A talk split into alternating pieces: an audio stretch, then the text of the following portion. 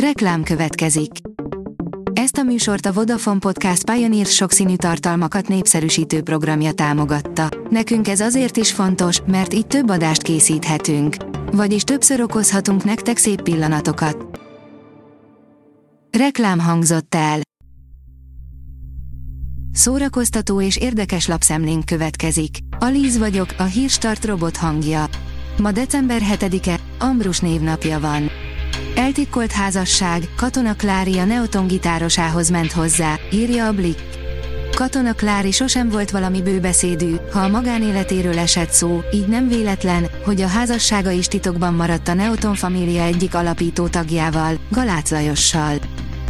A MAFA oldalon olvasható, hogy nyilvános boncolásra készül egy brit TV csatorna, szeretném, ha az emberek tanulnának a betegségemből.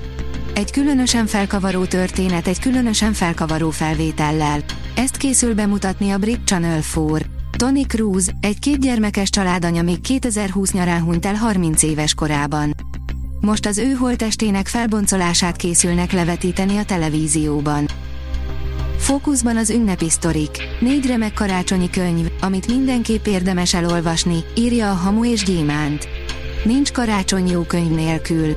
Az ünnepi készülődés közepette az ember szívesen olvasgat olyan izgalmas ünnepi történeteket, amelyek megmelengedhetik a szívét. Az oldalunkon elérhető cikkben négy olyan remek karácsonyi könyvet mutatunk be, amit mindenképp érdemes elolvasni. 2022 legjobb könyvei a 40-től a 31-ig, írja a könyves magazin. Az év vége a számvetés ideje, itt teszünk mi is, novemberben húztunk egy határt, és elkezdtük listázni a kedvenc olvasmányainkat.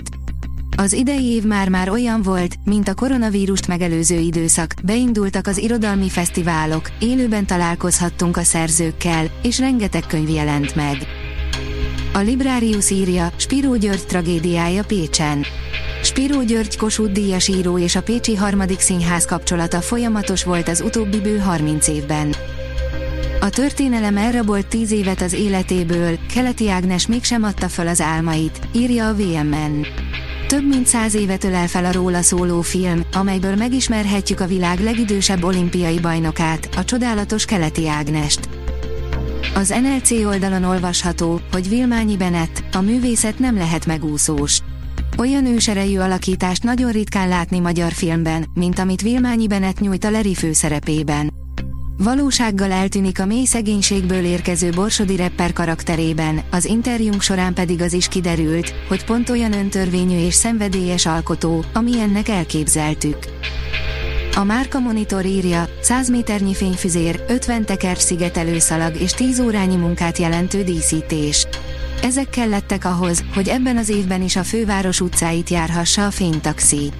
Rengeteg apró lámpa ékesíti a főtaxi ünnepi díszbe öltözött járművét, az ezer darab lett fényforrásból álló fényfüzér teljes hossza 100 méter, ami felülmúlja a fővárosi Szent István bazilika vagy a parlament magasságát is.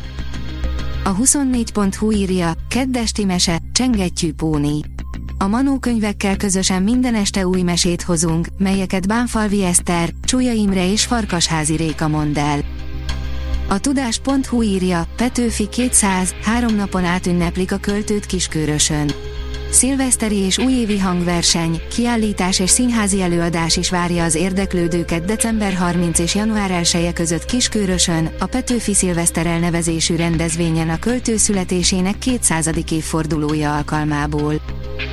A színház online oldalon olvasható, hogy egy dühös vígjáték, Szeged-Szeggel bemutatót tart a Víg Rudolf Péter rendezésében. Egy porond, ami akár cirkusz vagy showműsor helyszíne is lehetne, a jelmezek olykor Bos világát idézik, a kérdések pedig, amelyekkel az előadás szembesít olyanok, amikkel régóta képtelen megküzdeni az emberiség. A Hírstart film, zene és szórakozás híreiből szemléztünk. Ha még több hírt szeretne hallani, kérjük, látogassa meg a podcast.hírstart.hu oldalunkat, vagy keressen minket a Spotify csatornánkon, ahol kérjük, értékelje csatornánkat 5 csillagra. Az elhangzott hírek teljes terjedelemben elérhetőek weboldalunkon is. Köszönjük, hogy minket hallgatott!